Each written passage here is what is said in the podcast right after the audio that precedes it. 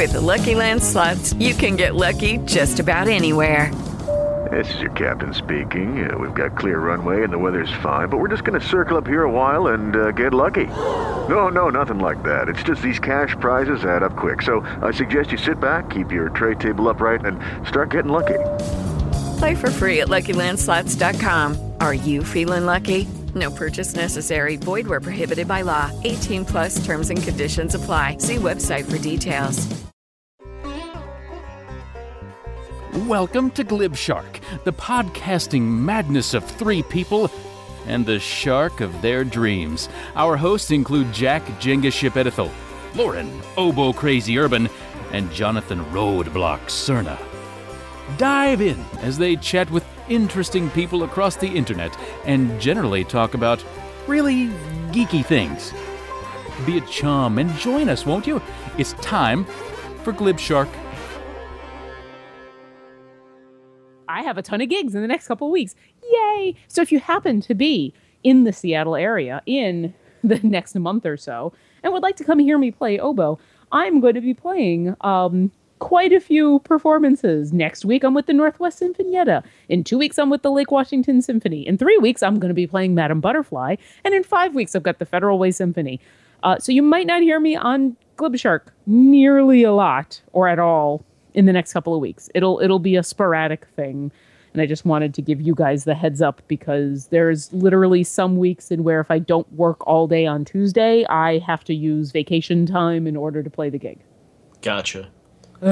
And So- uh, so you're you're quite the freelancer out there.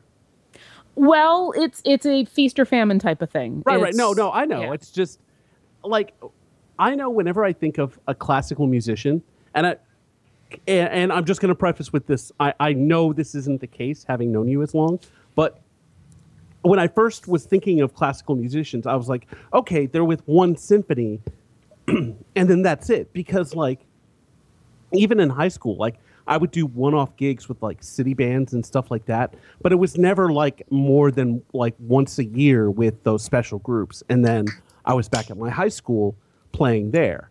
But and and now that I think about it even more, I think if you were part of like a church ensemble or like I don't know, the Jewish Community Center brass ensemble, something like that. I, I just picked the name out of the hat. Not necessarily because because of you, Lauren, but just just cause I was just trying to think of of like an organization that might have something like that. And Well, you are you're correct in two different ways. Um, most people who are not classical musicians assume that anyone who is a, prof- a professional classical musicians musician plays in a giant symphony somewhere, and that's what they do. Um, what you're right about is that th- that is how a lot of people make their living. That is how um, that's how you've kind of made it. Like if I was playing with the Seattle Symphony, I wouldn't be playing 20 million gigs everywhere with 20 million different groups. I'd only really be playing with them because they play every single week. They're a full-time symphony and I would be making enough money just playing with them that I would be able to make a living. That is completely accurate. However, that is a small percentage of most classical musicians, professional, um, because the there are a lot more professional musicians than there are full time symphony orchestras, and there are also a ton of professional orchestras out there that are not full time. Uh, pretty much all of the groups I just rattled off with the I'm going to play here and here and here and here, those are all professional groups. You know, we're being paid as professional musicians at union wages, but these are groups like the Federal Way Symphony only does four concerts a year. And then there's a couple rehearsals before those concerts. Um, the Northwest Sinfonietta, I only play with maybe once a month. The, you know, so it's for a lot of professionals, it is stringing together 12 different groups and coordinating it all. And if you're lucky, then you just continue to do that and that's how you make your living. If you're unlucky like me, then for a month or two you have gigs out the wazoo, and then for a month or two you have very little and that's why you have to have a day job. So I so I you, am you're kind of right in two different ways. Well, I, oh, and not to not to delay the start of the show, and Talumar, thanks for joining us, and we'll get to you in just a second. But I'm really fascinated about this. So, how do like the Federal Way Symphony? You just said pays you for four gigs over the entire year. So that's a gig a quarter. How do they pay for that? Because I imagine union wages for musicians aren't cheap. No, and um, without going into specifics, let me just say that my if I was to break down my wage per hour, I'd be making a ton of money. Um, what, the way we're normally paid is by um, by uh, performance or rehearsal. Um, a session is usually two and a half hours with a 15 minute intermission. That might be a rehearsal, that might be a concert, or whatever. Um, it's on average, I'm paid between 100 to 150 dollars per session, which equals out to almost 40 dollars an hour. However, for say the Federal Way Symphony, for example, we rehearse twice. We have two different rehearsals and a performance. So I've got three. So I basically am getting paid for three sessions, and then I won't play with them for a couple of months. So that's and then how they pay for it is how any fine arts organization pays for it: donations, ticket sales. You know, lots and lots of fundraising. That's basically how it is. Okay, and, so like endowment kind of stuff, like like patrons and shit. oh yeah, it's Okay. it's a mixture of a bunch of different things.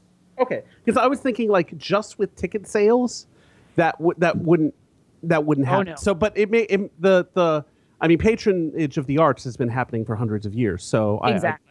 I, I, don't see why that would. Okay, I was just curious. I, I'm sorry. Sorry No. for taking up time. Don't be sorry. No, I'm sorry. Well, you know what? I only really have like two things to talk about for this week in geek, so we'll just call that pre this week in geek part one. Yay! Incidentally, I'm Jack, I'm Jonathan. And I'm Lauren. and collectively we are Glib Shark. Tonight, our friend, hopefully, uh, Talumar. But first, as always, or at least as often as we can, the lovely, the talented, the amazing Oboe Crazy, here to do a little something we call This Week in Geek. And it's a big, pretty busy week, I think, so I'll let you get right to it. How are you, Oboe? I'm doing okay. It is a totally busy week. I have heard about Jon Stewart leaving The Daily Show. Um, I wanted to talk a little bit about uh, they're putting out a tabletop miniatures game of Halo, which means that, oh my God, I'm going to have a Covenant fleet everywhere and no money. Uh, there's a ton of stuff out there, but let's just talk about the big one. Spider Man is actually going to be in the Marvel Cinematic Universe. Just Spider Man. now, I'm gonna I'm gonna admit it. Background. Okay, I'm going to admit it. If we've talked about this a bunch, and so I've already put it out there. If you had asked me before they announced this if Spider-Man would ever appear in any of the Marvel uni- universe in the movies, my answer would have been no. That there's no way that Sony was going to let that happen. And fortunately, I'm wrong. Uh, so yeah, Sony last night announced that they're offering some rights to Marvel and Disney for Spider-Man. Uh, Spidey will make his Marvel Cinematic Universe debut in Captain America Winter, Winter Soldier. Um, Sony is going to retain the rights to single Spider-Man movies, so uh, not Spider-Man in with other characters.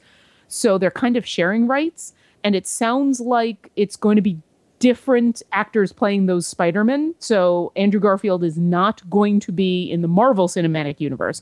We don't know if he's going to continue to be Peter Parker in the Sinister Six movies or any anything else that Sony is doing, but he Andrew Garfield won't be playing Spider-Man in Marvel. They had announced he is that Spider-Man will be in Captain America: Civil War. Uh, he's it's just too late to be in Age of Ultron, and the only other movie that's coming out that they would announce for would be Thor. And I don't know if Spider-Man fits into Thor, but Civil War makes complete sense. Uh, now the they haven't announced which Spider-Man is going to be in the cinematic universe. Although the assumption is it's going to be one of the guy Spider-Men. that's probably not going to be Gwen Stacy, but you never know. Um, I actually like the idea of it being Miles Morales because they uh, Marvel also came out and said that they're no longer going to be doing single one-off origin story movies for any of their characters. That any origin stories will get explained in the context of an uh, an actual other event that's going on. So I like the idea of Spider-Man showing up in Civil War and you don't know which Spider-Man it is until he actually unmasks himself. But there's really no other uh, information out there. This itself is a, a fairly big bombshell. Um, yeah, I'm I'm surprised. I'm I'm excited. I think this is cool. I never thought I'd see the day. That's all for this week in geek. I'm Oboe Crazy, and you know what? Guinness to you, Sony and um, Marvel. I drink to you. There are those who said this day would never come. Me. What are they to say now? I'm sorry. nice. Careful with that reference, it's an antique. The world is indeed a strange place. If you have a fact that you want read live and on the air here on Glibshark, you can send an email to lauren at obocrazy.com. And while you're at it, visit glibshark.com, which is full of past episodes of the Glibshark era, the Jenga Jam era, the Buttcast era, which we're still in, by the way. We still do Buttcast from time to time. Midnight movie reviews, all kinds of fun stuff. Glibshark.com, where all the cool kids congregate. But I guess it's a pretty good time as any to introduce our guest. What do you think, Jonathan? I think it is an excellent time to introduce our guest, who I ran into on the Rooster Speak server while playing a little game called League of Legends. Uh, he quickly became uh, very known to me as kind of the go to guy for if you wanted to win. And I, I I will say that this uh, this gentleman is extremely talented at the game. We'll get into how talented uh, specifically in just a bit, but uh, I recently got to hang out with him at uh, at PAX South, and it was tons and tons of fun. Uh, our good friend Talumar. Hey guys, how's it going? Good, how you doing?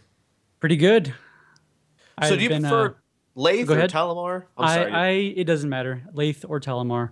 Laith is my real name. Talumar Talumar is my uh, handle. Gotcha. But uh, hey, I cut you off there because I'm a professional. Go right ahead. I, I gotta say, I listened to the PAX podcast all the way to the end, and I was completely fine. And then Roadblock talked me up really hard, and I got really nervous. oh man, Well, I was in shambles, but now I'm okay. Roadblock Well, is the master of hype. Yes, and we did have a week to kind of to kind of let things settle down, and it was a week that we we all kind of needed. But we're we're happy to have you on here, and I actually, uh, you and I have talked quite a bit on on Rooster Speak and and uh, and in person at RTX and PAX South. But me being a professional, I do have questions. All right, shoot him. And uh, well, actually, uh, something that I just now started when we were when we were uh, in introducing you is something I just thought of. Why Talumar? That was the name I picked when I made a barbarian warrior in EverQuest when I was seven years old. Well, wait a minute. Really? You were seven years old and you were playing EverQuest. Yes, I am like 12 years old right now. I would also like to congratulate you on picking a name at 12 years old that didn't involve butts, penises, sex, or lots of X's. So Or thank dragons. or dragons. Yeah. Thank you. I appreciate that. So, how, uh, uh, if you don't mind me asking, how long did that bar- barbarian last? I played EverQuest for, I want to say five or six years, and then World of Warcraft came out, and I just transferred the name over to there, and I still play that game today. Well, that And I actually just use Tell 'em for everything. that actually uh, answers one of my other questions here. Uh, what games do you play other than League of Legends? But let's uh, let's turn back to to League real quick. So you were playing World of Warcraft, and then how did you get into into League there? I honestly can't tell you why. I just saw an advertisement for League of Legends. Uh, I think it was it was when I was in at University of North Texas when I was studying music. So it was what three or four years ago when it first came out. Saw an advertisement. I played a few games and I really hated it to be honest. I thought it was a terrible game. I never wanted to play it again. And six months later, my friend started playing. I was like, all right, I'll pick it back up, and it just improved a whole lot over those six months. And I just started playing since then. It actually that's sort of how I felt about Minecraft initially. I fired it up and this was during one of the like first betas or whatever. Like you didn't even have to register with Mojang. And so I just looked at everything and I was kind of like, "Eh, this place looks kind of crappy. I don't know what to do. I'm going to go back and play Halo." So it, it just like it never Minecraft never clicked with me. But then when I started playing it with friends, it changed the experience completely. So like I I find that my gaming follows my friends. And do you do you kind of find that's true with the with any other games that you play there? I find that absolutely true. Even if the game is not as good as another game, I will still play the game with friends. Like, uh, I'm not a huge fan of World of Warcraft, even though I played it all this all these years. It's only because my friends keep on coming back to it, so I come back to it. I mean, I like it, but I don't I don't love it. But it's just because my friends play it. I think that's how some of us are car- starting to come around with Destiny. We actually, uh, last couple of nights, have had the opportunity to play raids with uh, with various friends, and we were just like, we're not interested. I mean, it's not like we're never going to play Destiny again, but lately we've been crushing on Dying Light, and that's kind of been taking all of our time. In fact, that like I just got done playing Dying Light like 10 minutes ago or whatever. I was like, hey, we're on this mission, but we're at a good stopping point and I need to go. So it's a lot easier to put down Dying Light. But yeah, I'm, I'm totally like that too. I'd like, so aside from like League and World of Warcraft, what are those other crappy games that you play with friends? Oh, there's other terrible games. I've played some Counter Strike. I've played uh, some Minecraft. I've played, uh, you know, just any of those big titles. I don't own a any um, consoles. Like I don't own an Xbox, so I just bum off of my other friends' consoles. So I get to play some Super Smash every now and then, some Dark Souls too. But I just have a bunch of humble bundle games in my Steam library that I can go to whenever I want. God. I actually I made a big mistake. So Jack, I'm Yeah. expecting the biggest I told you so on this one. I started playing Mass Effect a couple of days ago. About damn time. Oh, excellent. Yeah. I am right now at the matriarch Deanna Troy fight, and she's kicked my ass a couple of times, so I'm taking a little bit of a break. And I have a I have a good strategy for when I fire it back up. But I actually, uh, Talumar, relating to what you were saying, I made a big mistake because I think what I'm going to do is get Mass Effect 3 for the Xbox 360. So I really didn't need the trilogy I got from Origin. I really should have just spent the extra five dollars and not gotten Mass Effect 3 to just get Mass Effect 1 and 2 on Steam. Right. And uh, because Steam is just just way way better. I, I kind of I don't I don't even know why. I think I got Origin because it was the only thing that like Titanfall was on. And like there was some stupid like Titanfall like deal. But anyway. I digress. Steam is great. I okay, you may digress, but expect more questions in the future about your Mass Effect experience. And also, if you if you make it through the first Mass Effect, I say congratulations for dealing with the Mako because the rest of that game is excellent, but the Mako sucks. Okay, so here's the. Uh, you know what? Uh, we're taking another break here. I had I I heard that the Mako was bad, and I definitely see that. Uh, so for those who don't know, the Mako is your uh, is your little ground vehicle that you have to take on missions, and its controls. I, I have a feel like I was because I was using you know the WASD and mouse. So I was kind of mousing along and doing this. I was like, ah, this is awful. I wonder if it's any better with the controller. And then I remember everyone complaining about it. So I'm like, no, it's not better with the controller. This might actually be better. It is it is forgivable bad because the Mako is impossible to flip onto its back and you can cheese a lot of the fights, but it is still kind of bad. Is and the rest now- of the game is so good that it doesn't really matter. But yeah, the Mako is the gla- glaring error of that first game. I would have to say my favorite part of the Mako is the sniper howitzer cannon. oh yeah, yeah. That's that's how That you is a lot of fun. that's how you glitch that thing. We're not glitch, but that's, that's how you cheese with that thing because otherwise you actually have to strafe with the Mako, which is asking for trouble. So you just sit 20 million miles back and kill stuff with that cannon. The It's sniper cannon is actually a lot of fun. But uh, I But will. back to our guest. Yes, I I just and and I will report back on my progress. I I apparently have several people I need to report back to. So there we go.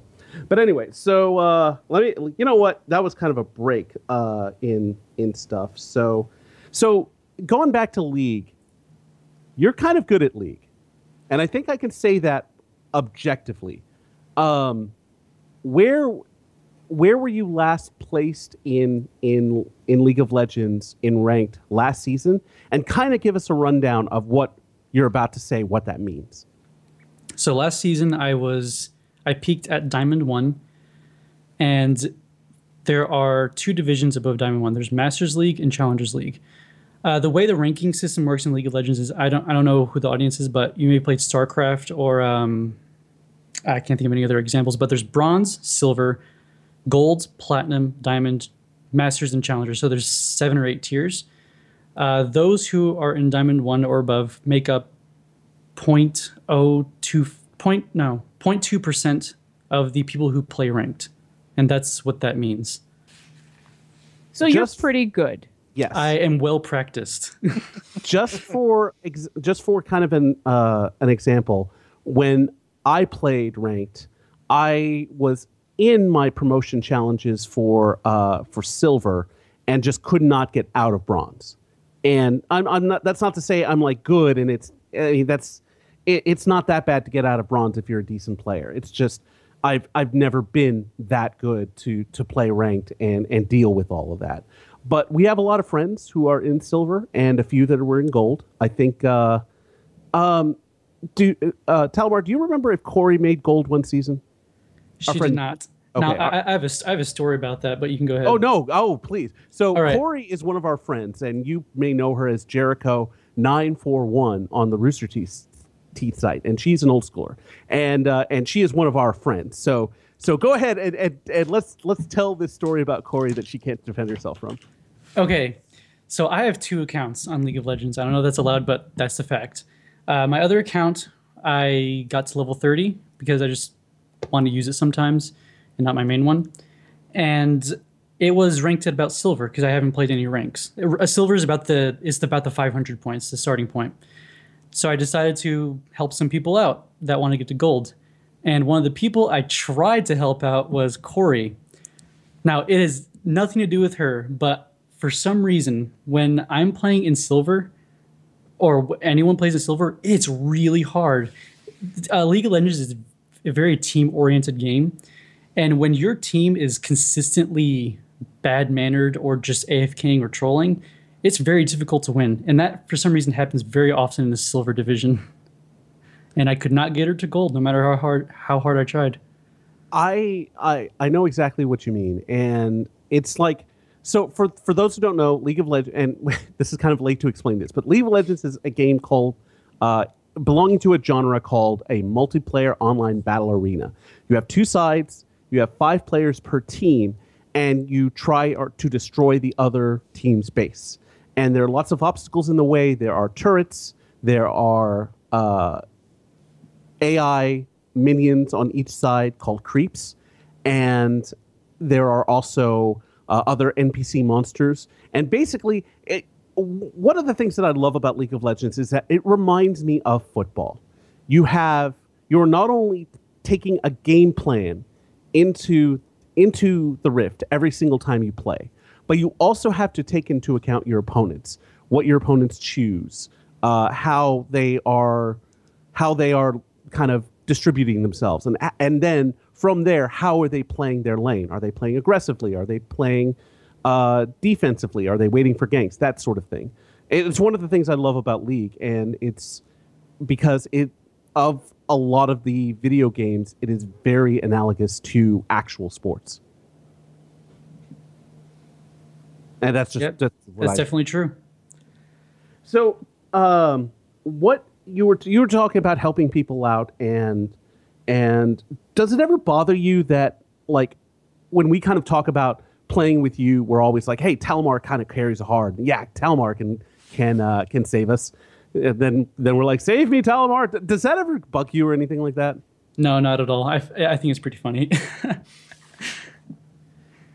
do you remember a particular was there can you think of a particular example where you carried very hard that was maybe like funny or amusing or anything like that um, maybe recently or some or something in a, in a recent game and i'm sure it involves vic somehow wink okay. Uh, uh, actually, I think it was two days ago. I think I might still be on match history. Yeah, still on my match history. Um, we, our team was, we were not doing very well. Um, we were having a hard time in our, all, all of our lanes. Lanes are the places that you stand in to kill the other people. Um, and uh, we were we thought we were going to surrender, but at about it says 25 minutes, 30 minutes, I uh, did very well. I got some good picks, and we won after I went 25, four, and eight. Uh, ugh, it feels bad to talk about myself like that. No, that's that's why you're here. I feel very arrogant. No, So- no, no. That uh, Roadblock is right.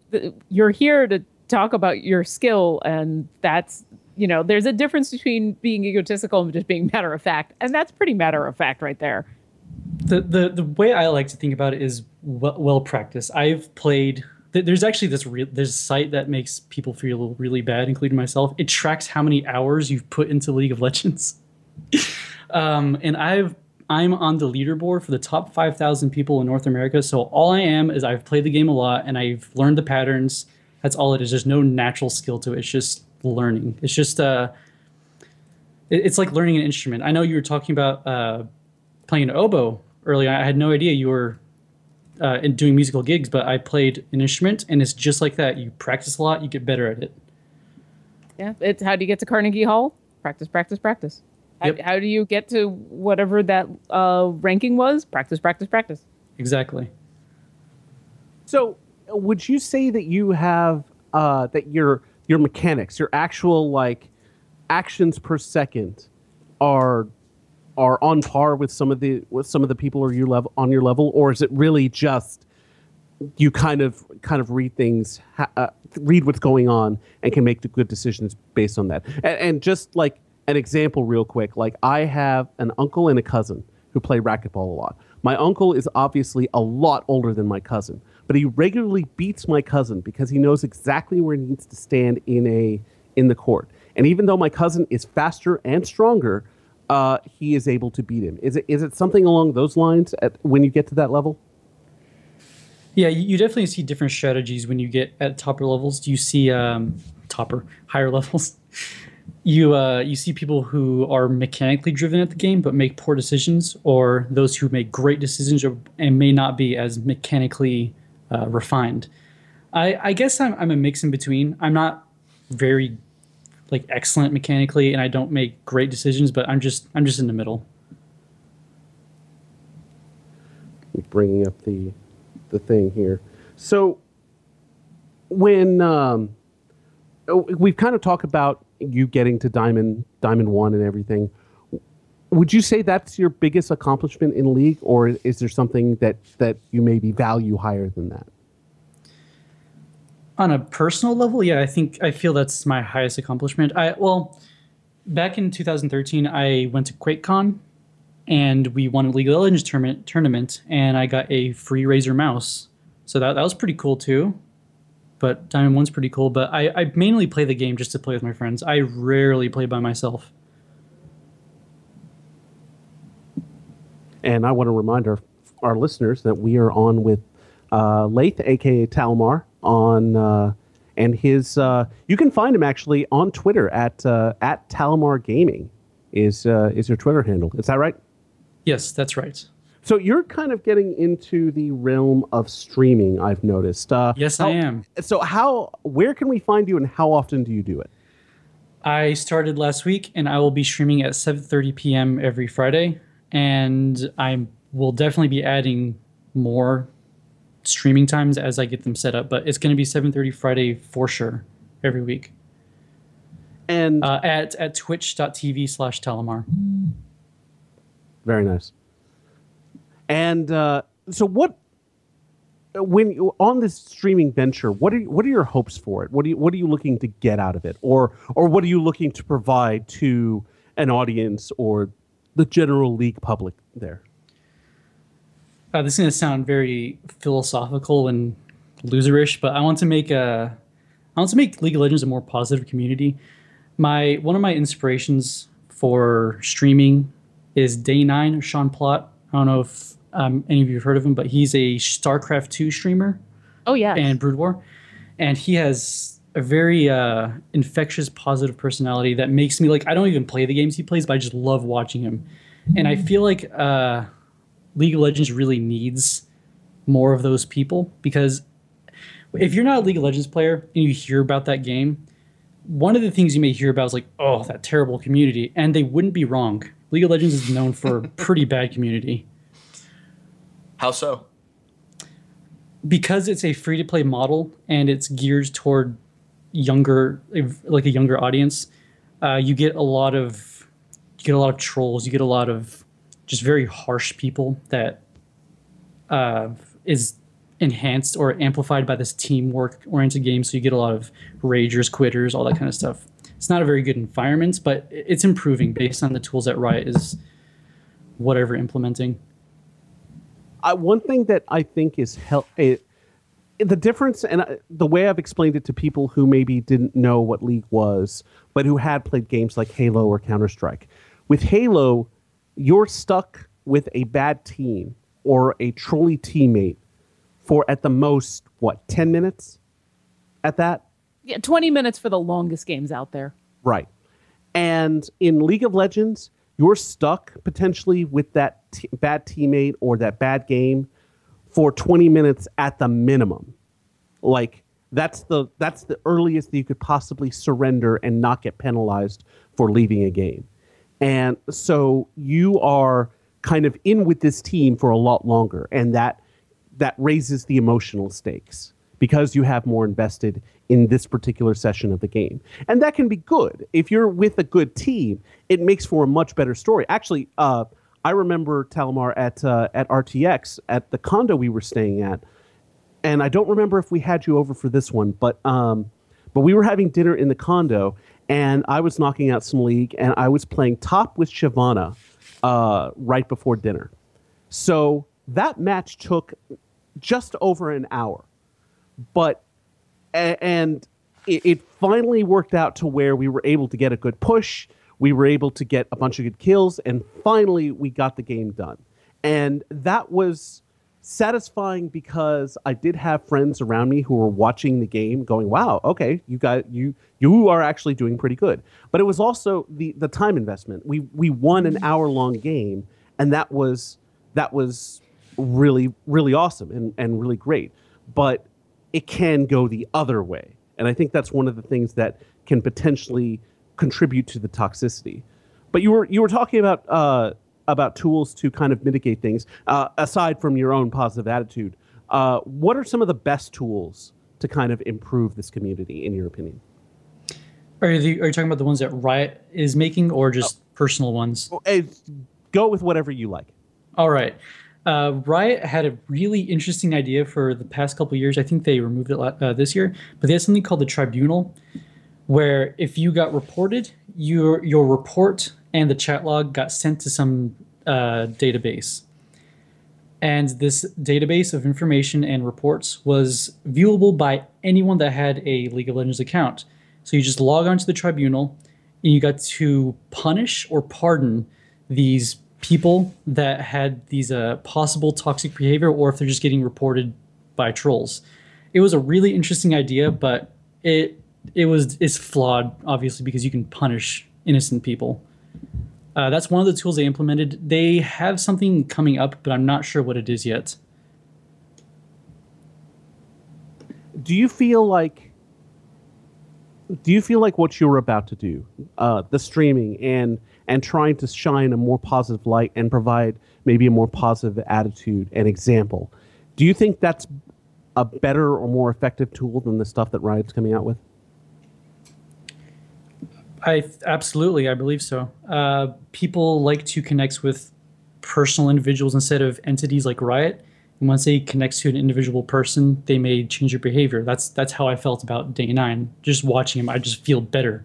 I feel more positive and more upbeat. Uh, but I don't know how that can be done on a large scale uh, basis. I'm really a fan of Day Nine as well. I'm glad that you've brought him up. And it's funny because he's one of those guys that I have started watching his videos and love watching his stuff on YouTube that has nothing to do with what he basically does for a living, which is his StarCraft stuff. And that's the vast majority of his YouTube channel is is StarCraft. Um, but I've I found him because he was doing a show on Geek and Sundry um, that was called Metadating, and then now he's doing mostly walking, which are him I him and a couple of Yeah, him and Sean Bouchard and uh, Sean Plott and um, Bill, Bill, Bill Grainer. Grainer. Yeah, I'll play through old, well, not just old adventure games, adventure games. And it's not just a let's play. Here's three really knowledgeable guys about games and how games are made in the game industry, deconstructing, you know, why were these decisions made and why did they do this and what about that? And then they're all just really funny. So I love watching Sean do basically everything but StarCraft. So now hearing you say this, I feel like I should watch some of his StarCraft stuff, even though I know nothing about StarCraft. He It's- also it's does. definitely great. He also does Spellslingers, right? Yes, that's the other thing he's been doing. Uh, I think it's on hiatus right now. I haven't seen a new episode in a while, but yeah, if you like Magic the Gathering, he does spell slingers on Geek and Sundry. He was also on an episode of Tabletop Gaming with uh, Wil Wheaton Yes, and uh, I forgot I forgot the other names. yeah, I but yeah, forgot he was what he on that. played to, but yeah. The other thing that I've been enjoying watching him do because um, Let's Plays for me are not just enjoying watching people that I enjoy play a game, but it's being able to watch a game that I want to play but can't because my PC is a piece of crap. So he's been playing through the Talos Principle, which is an awesome puzzle game, and then watching a mathematician play a puzzle game is super insightful. Looks like he played Small World. Yeah, that's I- right. I, I don't know if that was the only one he. It was he played Small World with Jenna Busch and Grant Imahara. uh, that's right, Grant, Grant Imahara. And that's actually Small World is a really good game for that kind of environment for tabletop because it's very straightforward rule wise, but because you are mixing up races and attributes Mad Lib style, you get some really funny races like flying giants or diplomatic skeletons or or underground uh, uh, hobbits or like or actually the the raging hobbits are a lot of fun but uh, or halflings, I think I think they are. They're not actually called hobbits, but uh, it, it's really good for that because it's it's eminently filmable. It allows people like Grant Imahara and Day Nine to have their personality shine through while they're playing this game. It's not just all about like mechanics and rules and stuff. They they can have a lot of fun with it because it is a simpler game. And not to say that that's bad. I, I love Small World, and it's one of those games that I love teaching to people because it is very straightforward and you can have a lot of fun even if you aren't necessarily a tabletop gamer. I like board games. So there we go. Thumbs up for Sean Plott and Geek and Sundry. That you do. Not only that, but if you someone else has played Sh- uh, Small World and they, and you've played Small World, you can always say, "You've played Small World. I've played Small World. Small World." I debated whether to do that joke or not. and I Everyone decided to pull the say goodbye to Jack. Good night, Jack. it's one of the more awesome things about being the producer of this show. I have the Skype call, except But for the weeks when I don't. But let me ask you this: like, the first time I saw StarCraft or watched it, I didn't really know much about the game. I wondered how my friend Jeff Rupert could spend an entire con watching it, and then I actually sat and watched it and understood almost immediately. How watchable do you think uh, League of Legends is?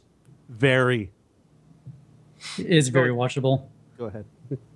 like uh, like what John said, it's like it's a team game. It's like sports. It, you just watch. You're just watching sports. You're just in a video game form. They actually uh, came out with this fantasy fantasy uh, draft for League of Legends. It's identical to fantasy for football or for basketball or whatever you're into. It's it's it's like beyond esports, like an actual sport now. You can Wait. see uh, some colleges that are sponsoring uh, their students to play League of Legends. It's it's a breakthrough in the gaming world, definitely. That's crazy. So, like, there's a fantasy league for League of Legends. Yes. Yes. So you get How to does that? How does that even work? So you choose. Uh, every team in the professional scene has dedicated players that always play in the same role in the same team, and you just draft your players, and whoever get like kills and deaths uh, counts for more points or less points, and uh, that's just how it works. You just choose your roster, and they gain or lose your points. it's very much like football in that you every every team has different positions. Like football has quarterbacks, running backs, receivers, special teams, defense, and kickers. Uh, League of Legends has top, jungle, mid, uh, support, and uh, and marksman. I guess is what it's called now. AD carry. Yeah. And those different positions have different roles in the team. So your support isn't going to be getting you very many kills, but they're probably going to get a lot of assists. And then you're going to rely on your on your uh, marksman or AD carry to get a lot of the kills. But it's also important for other positions to get those kills too. Kills count for not only just denying the enemy a position on the map, but it also gives you money which you can go back and buy for items which make your character better. And there are some characters that rely on that money to get to get better because their base stats aren't that good. And then there are other characters where the base stats are pretty good, so they can afford not to not to buy all the things. And so it's just managing your team comp and and relying on your strengths and weaknesses. Like if you're a team that has a really really solid uh, mid, you're probably going to build the rest of your team around that. Very much like if if if uh, if your team has a really awesome running game, you're probably going to run the ball a lot, and and then you kind of build your strategy over how can we mo- most effectively run the ball. Hmm.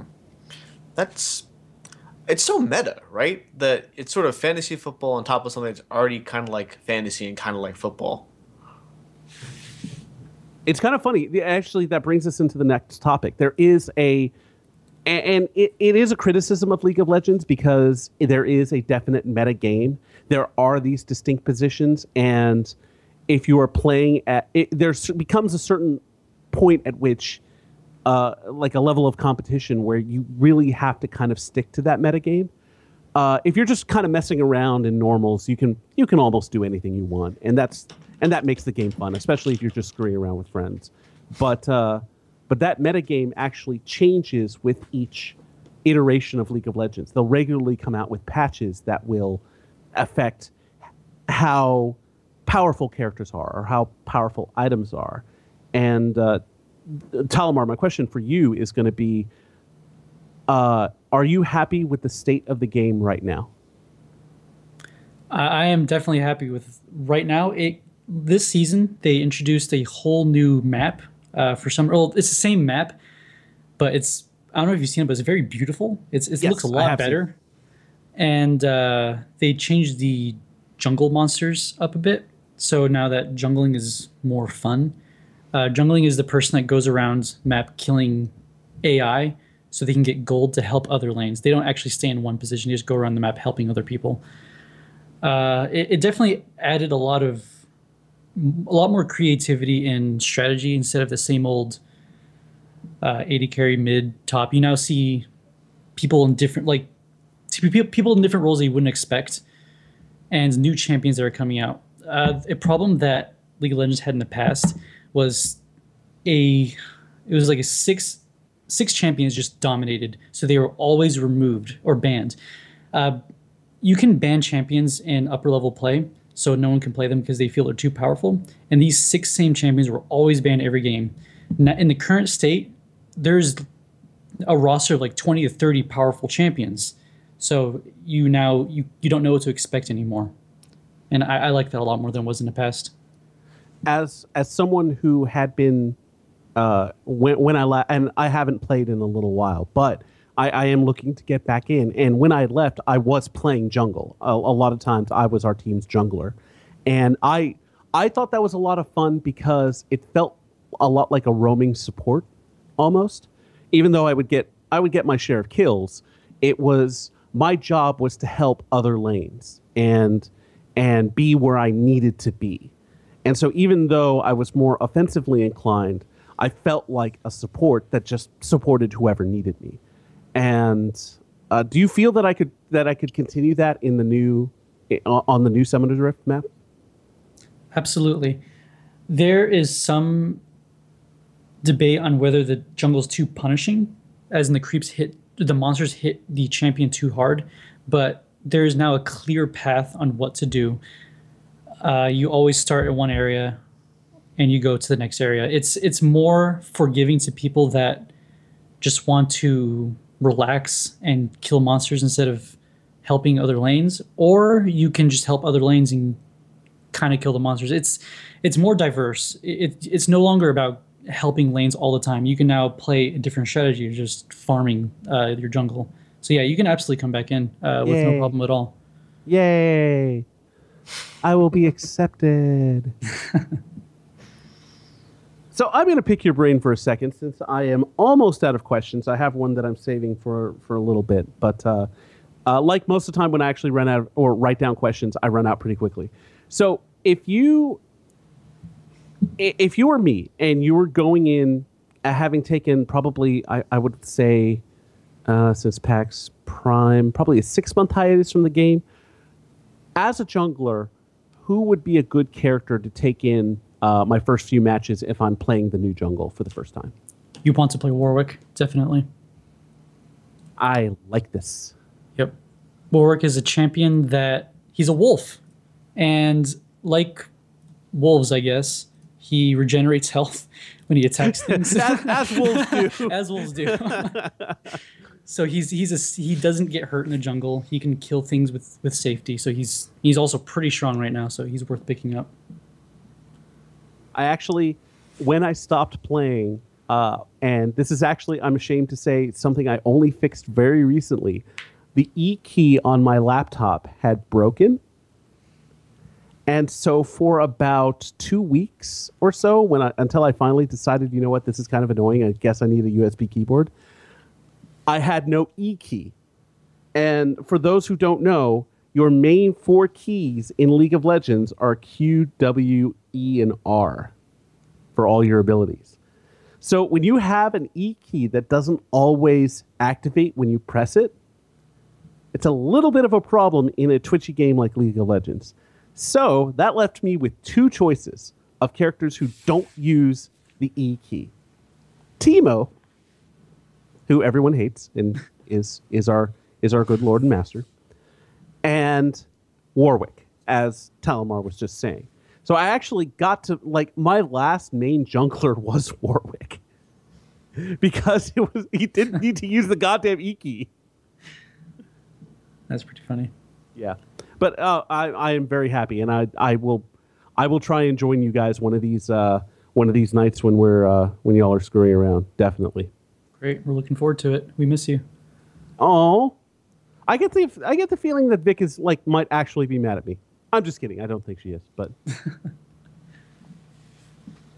you were talking about uh, fantasy uh, LCS or the league. The LCS stands for League Championship Series. So uh, the fantasy is is the fantasy league that we were just talking about. Uh, uh, Insane Muad'Dib, uh, Alex actually messaged me uh, asking if I wanted to get in on the uh, on the fantasy league this year, and I had to decline because honestly, I it, it was sort of like what happened with my fantasy football teams, where I just kind of like stopped updating them. So I didn't feel like I would I would contribute positively to that league. But are, are you going to be playing in the uh, fantasy league? No, I've only very recently started watching LCS only because I'm starting to stream too. So I feel like it's important to know that kind of stuff. So uh, maybe next time. Well, now is as good a time of any to get to this question that I've been saving. So it, so adjust your expectations because it's actually not that good. All right. All right. You can assemble a dream team of people who don't actually play League, but who are famous, celebrities. Who is on your non league playing celebrity team? Five oh, people. Oh man. Only because I saw him. Oh, I have to look up his name real fast. Oh, I remember. Uh, I guess my mid laner would be only because he started playing Hearthstone on sh- very strangely, very recently. Is Tay Zonday, the Chocolate Rain guy? I was about, wait a minute. I was like, I know that name. Jack, did you think that in 2015, in February, you would have any any reason to think of the chocolate rain guy? Well, it's funny you should ask that. My mind is perpetually in the past. It just bounces around from time to time. I'm like that last episode of Star Trek Next Generation where I'm jumping backwards and forward through time, at least where my mind is, you know? So I did think of the Chocolate Rain song not too long ago. But uh, but normal people wouldn't. Fuck, I hadn't. Shit. All right. Well, that's okay. I'm gonna have to go listen to that song again. Okay, so so Tay Zonday, Chocolate Rain Guy is your mid. Uh, who's next? My top laner would be uh, Johnny Depp playing Gangplank. For those who don't know, Gangplank is one of the pirate characters in League of Legends, and uh, built correctly, he can be kind of a biatch. That makes sense. I can see that.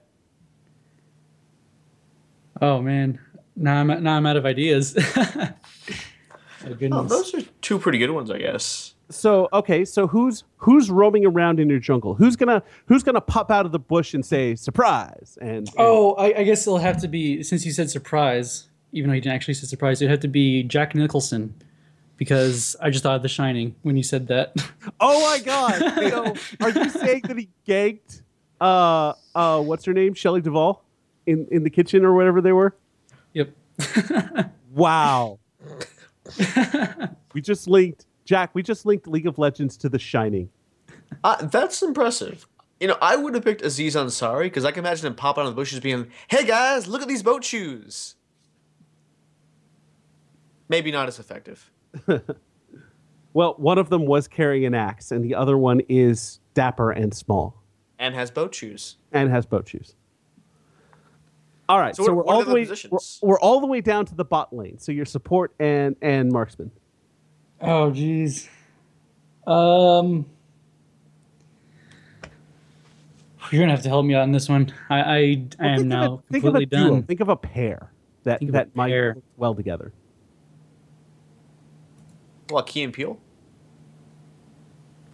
I, I don't Uh, I don't know if they're together anymore, but I guess uh, Brangelina would have to be would have to be my duo. I think they're still together. So that'll Are be? Mr. and Mrs. Smith. Good choice. So okay, so who is the marksman and who is the support in that couple?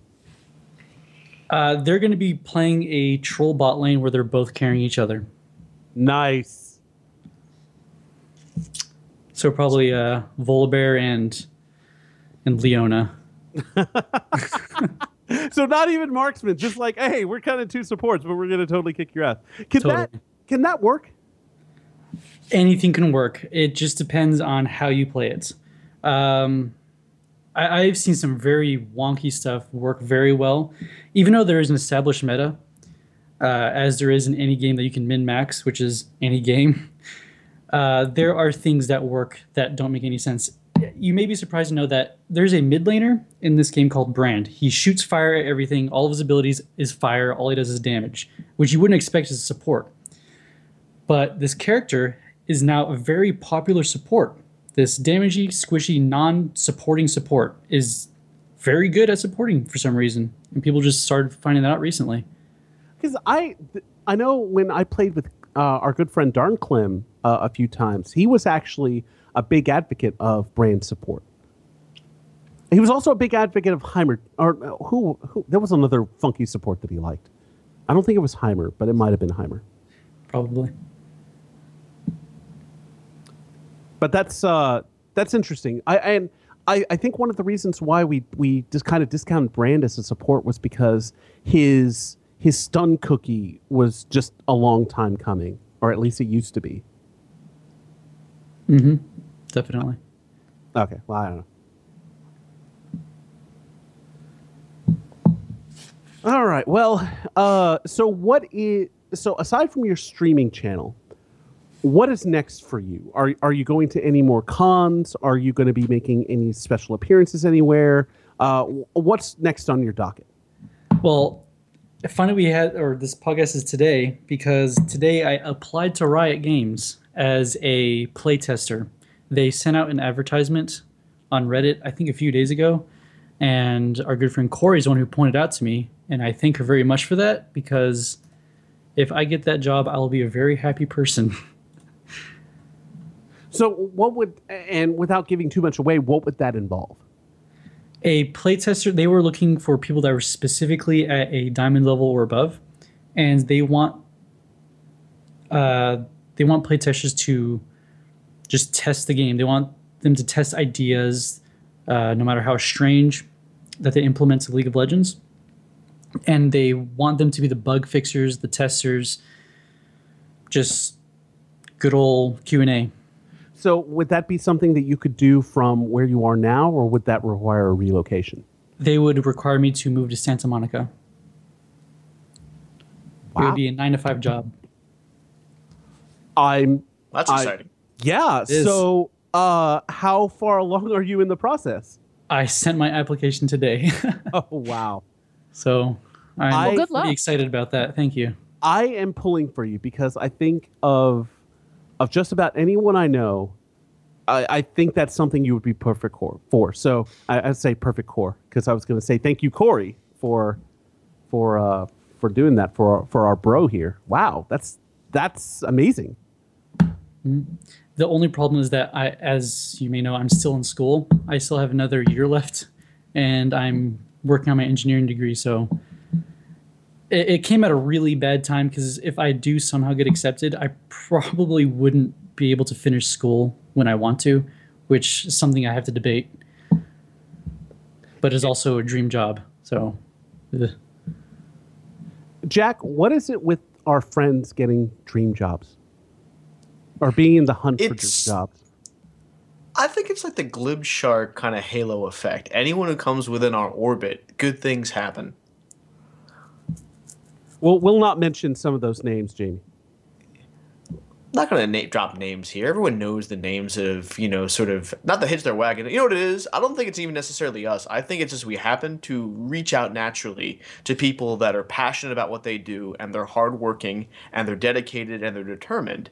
And inevitably, those are the people that succeed. So I don't think it's a surprise that people who end up coming on the show end up going on to these amazing things because they're because they're they're the kind of people who go on to great things. Does that make sense? Yeah, absolutely. So And- would you would you get to make red posts? That would be pretty amazing. I I think so, yeah. I, I think they would give me that ability and I get to put Riot in front of my name in League of Legends. That would be the most exciting part, to be able to go to League of Legends and type in Riot behind my name. That, that would be the crown jewel of that whole job experience. Hey, and I'd have another in it uh, riot after my last one left. Thanks, Nika. I actually, I, I just actually we had dinner with Nika not too not too long ago at PAX South. Yeah, I, I was very shocked to see her. I it took me a long time to figure out. Wait, I've I've seen this person before. She's so familiar. Then uh, someone pointed out to me, I was like, "Oh, that's her," on my League of Legends client a couple years ago. Every single day when you'd log into League of Legends, there was Nika's face. Her insane, beautiful face. Let's let's oh let's talk about that dinner real quick. So uh, that was a lot of fun because honestly, when I was uh, I, I kind of harkening back to a PAX South story. I had separated from the group and I was trying to trying to rejoin up for dinner because we were meeting someone that I played Destiny with, and I'm I'm coming up to find the group and uh, and I think this was when I found you at the place we were supposed to be, Talmar, and then I was like, well. I think they're headed this way, so I'm going to go back to the room. And then I ran into the group, and Nika was there, and I'm like, uh, I was shocked because I'm like, hey, I didn't expect you to see see you hanging around with this lot, but uh, but that was actually we ended up going to a different place for dinner, and it was a lot of fun and really good. And uh, I had I had one too many vodka tonics. It was definitely a good time. Oh, actually, no. I was supposed to call you out or something at that dinner. So you you pounded like what was it, one or two Long Island iced teas? It was one Long Island and one Fireball. What did you have for dinner, Talmar? Nothing. I was not hungry. I was just thirsty. Thirsty for sweet, sweet Long Island tea nectar, and now I kind of want a Long Island tea. That's actually uh, because you got me so nervous with all that hype. That's actually what I was having before I got on the show, just to calm my nerves a little bit.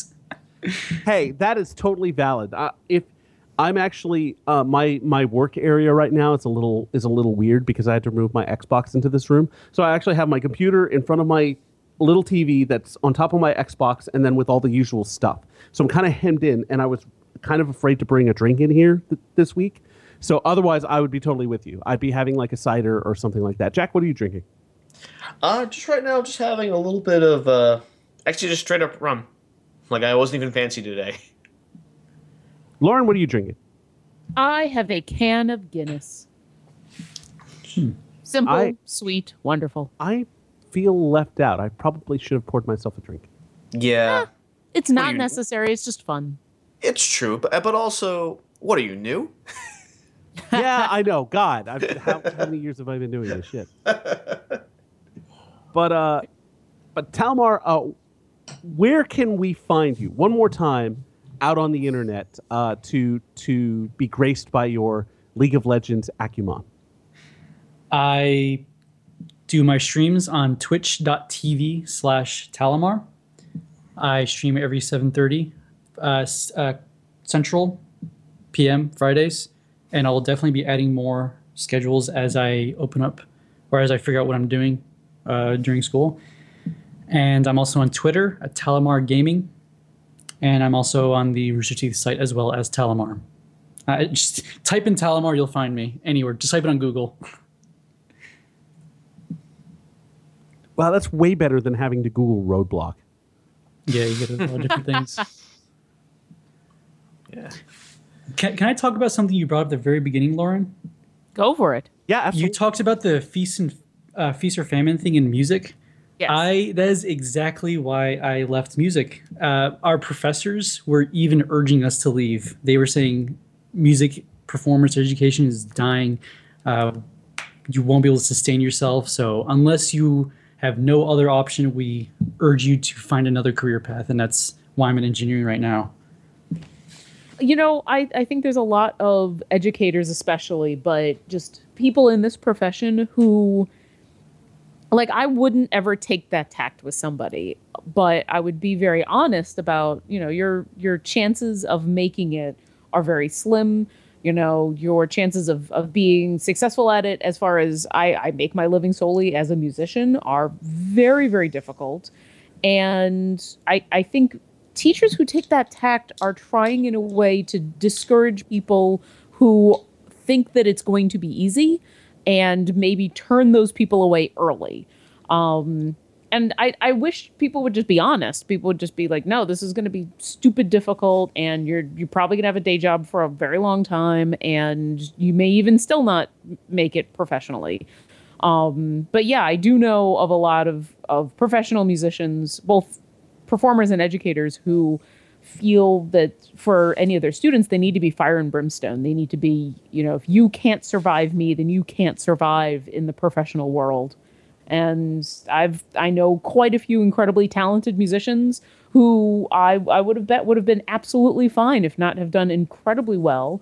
Who for whatever reason decided, nope, you know, I I want to have a normal life. I want to make more than, you know, I want to have a comfortable living instead of just scraping by. I want to have a, a, a job that isn't a nine to five, or I, I don't want to be moving every four or five months. And, you know, it's, it sucks. It, it does suck for a very long time, but I don't, I, I wish teachers would just take the tact of being honest about the difficulties instead of being like, nope, GTFO. Hmm. Yeah, they definitely there. have that attitude. Yeah. and that's that sucks because I think if you, i i- it's worth the shot to do what you love, and I think that's a message that we've heard a lot recently, and and Lauren, I know that that sometimes I get after you for not being able to make to do stuff, and and you you run you run a very tight ship, uh, uh, financially. But honestly, I think it is super cool that you are essentially doing what you love. That that you get to play the oboe and and get paid for it. And I, I know that's what you'd want to do all the time, but the fact that you were doing that at all, I think is is very very cool. Well, thank you. And I hope you're still feeling that way in three weeks when I haven't been on the show in a while. Eh, we'll we'll talk about you fondly. Okay. Behind your back. I can listen to the shows when they're downloaded on iTunes, Jenga. So that uh, so, so so that oboe crazy. She's uh yeah she's, she's Not uh, yet, dude. Dude, next Oh week. Next God, week. sorry. Oh damn it. She's like right here. It's, But, it's uh, like I'm in the room.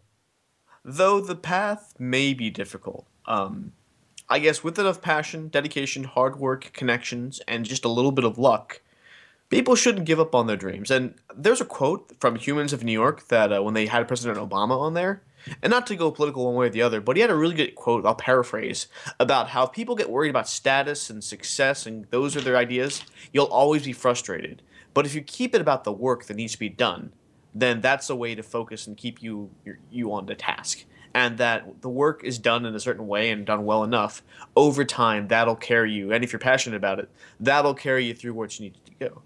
And uh, and I think that's true of our guests, and I think that's true of the people on the show. Aw. Thank Yeah. you. But uh, thank you so much. No, thank you for joining us on on Glibshark. We hope to have you back at some point because it's sort of like everything came to a head after years of talking about League of Legends. We actually got to dive into that world for one solid hour, and we need to return at some point. I I really enjoyed talking about everything. I, I love talking about League of Legends. I don't get to do it very often, even though I play it very often. But just to talk about specific mechanics, um, uh, goals that I would like to see in the future. It's just very exciting to talk about. Just like any other game that you're excited about. Exactly. So Roadblock, who do we have next week? Next week, I was thinking we try and do the 100, uh, the 100th Buttcast anniversary.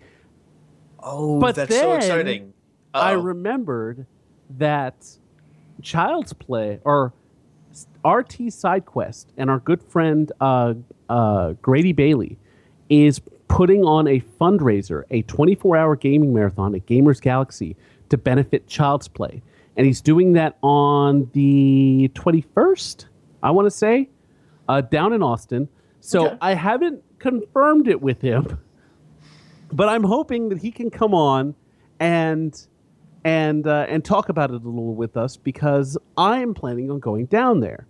So uh, so Talumar, if you're going to be in the Austin area around the uh, uh, February 21st for the Child's Play thing, I will be in the neighborhood. Cool. Well, that's exciting. So Grady, maybe you'll have to come back to find out. That's the hook. That's what keeps you listening to Glib Shark. So, on behalf of Lauren Urban, Jonathan Cerna, and the entire Glib Shark staff, this is Jack Edithil saying good night, good health, and trust me, I know what I'm doing. Wow. All right, A fine. sledgehammer reference? You got Really? it. Yes. That's all for this week's episode of Glib Shark, but you can find more swimming around the internet. Go fishing for us on iTunes. We're a five star catch. Or follow us on Twitter at GlibShark. You can even drop us a line, glibshark at gmail.com. Until next week, stay sharky, my friends. Hello, it is Ryan, and we could all use an extra bright spot in our day, couldn't we? Just to make up for things like sitting in traffic, doing the dishes, counting your steps, you know, all the mundane stuff. That is why I'm such a big fan of Chumba Casino. Chumba Casino has all your favorite social casino style games that you can play for free anytime, anywhere with daily bonuses. That should brighten your day a little. Actually, a lot. So sign up now at chumbacasino.com. That's chumbacasino.com. No purchase necessary. Group. Void were prohibited by law. See terms and conditions. 18 plus.